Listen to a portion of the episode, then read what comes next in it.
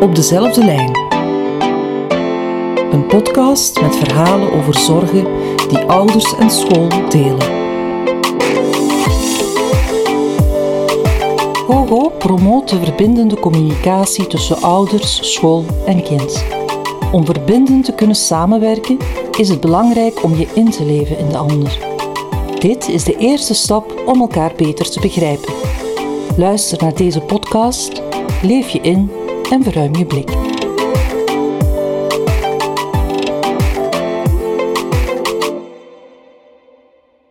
Hoi, ik ben Leslie, de mama van Diego.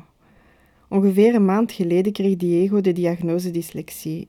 Ja, en ik ga eerlijk zijn, ergens was dat wel een opluchting. Eindelijk wisten we wat er aan de hand was en eindelijk kunnen we hem nu helpen. We waren al zo lang aan het sukkelen met Diego en eindelijk kunnen we er nu iets aan doen. En Diego die is eigenlijk ook wel opgelucht, want nu weet hij wat er aan de hand is. Hij zou niets liever hebben dan zoals zijn vrienden te zijn, dat hij alles kan zoals zij. Hij is nog maar acht en hij voelt dat zo goed aan dat hij niet zelf kan als, hij, als zijn vrienden.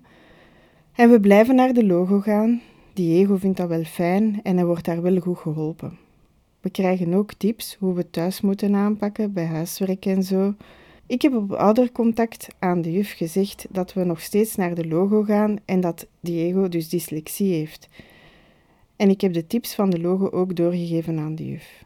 Maar we zijn nu al een maand verder en we weten nog niks meer over de aanpak in de klas. Ik heb al van alles gevraagd aan juf Tamara, over de aanpassingen in de klas, over hoe het verder moet met lezen, over wat wij thuis nog zelf kunnen doen. Maar ja, ik krijg geen antwoorden. Ja, hele vage antwoorden, die we zelf ook wel terug kunnen vinden op internet. Als ik juf Tamara er op school over wil aanspreken, dan komt het niet uit. Heeft ze geen tijd of ze maakt er zich vanaf zonder echte antwoorden? Ja, echt, ik word daar zo wanhopig van.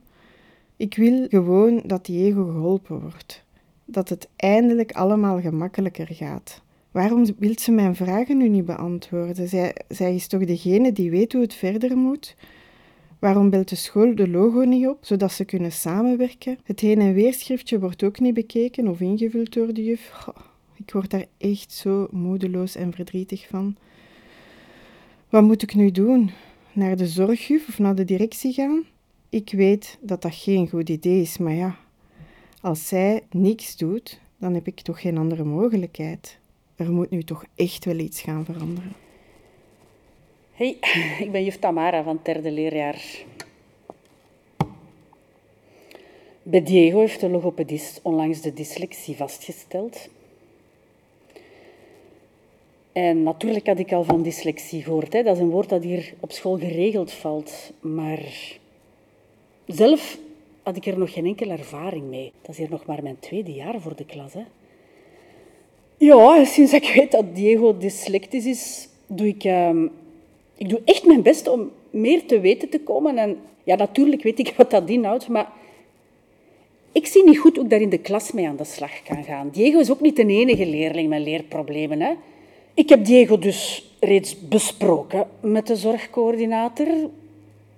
Zij gaf me wat tips, ja, maar dat lukt me nog niet zo goed om er altijd aan te denken tijdens het lesgeven. Dat blijft maar zoeken en uitproberen. En ja, ja, die tips die werken ook niet allemaal. Hè. Die mama van Diego die spreekt me bijna elke dag aan met allerlei vragen. Ja, waar ik daar eigenlijk nu ook nog geen antwoord op kan geven. Hè. Ik, ik voel me daar niet goed bij, omdat ik het gevoel heb dat ik tekort schiet als leerkracht. Ik zie er ook enorm tegenop om er tegen te komen. Ik maak me daar meestal zo snel vanaf. Ja, ik weet wel dat dat niet de juiste manier is, maar ja, ik, ik worstel daarmee.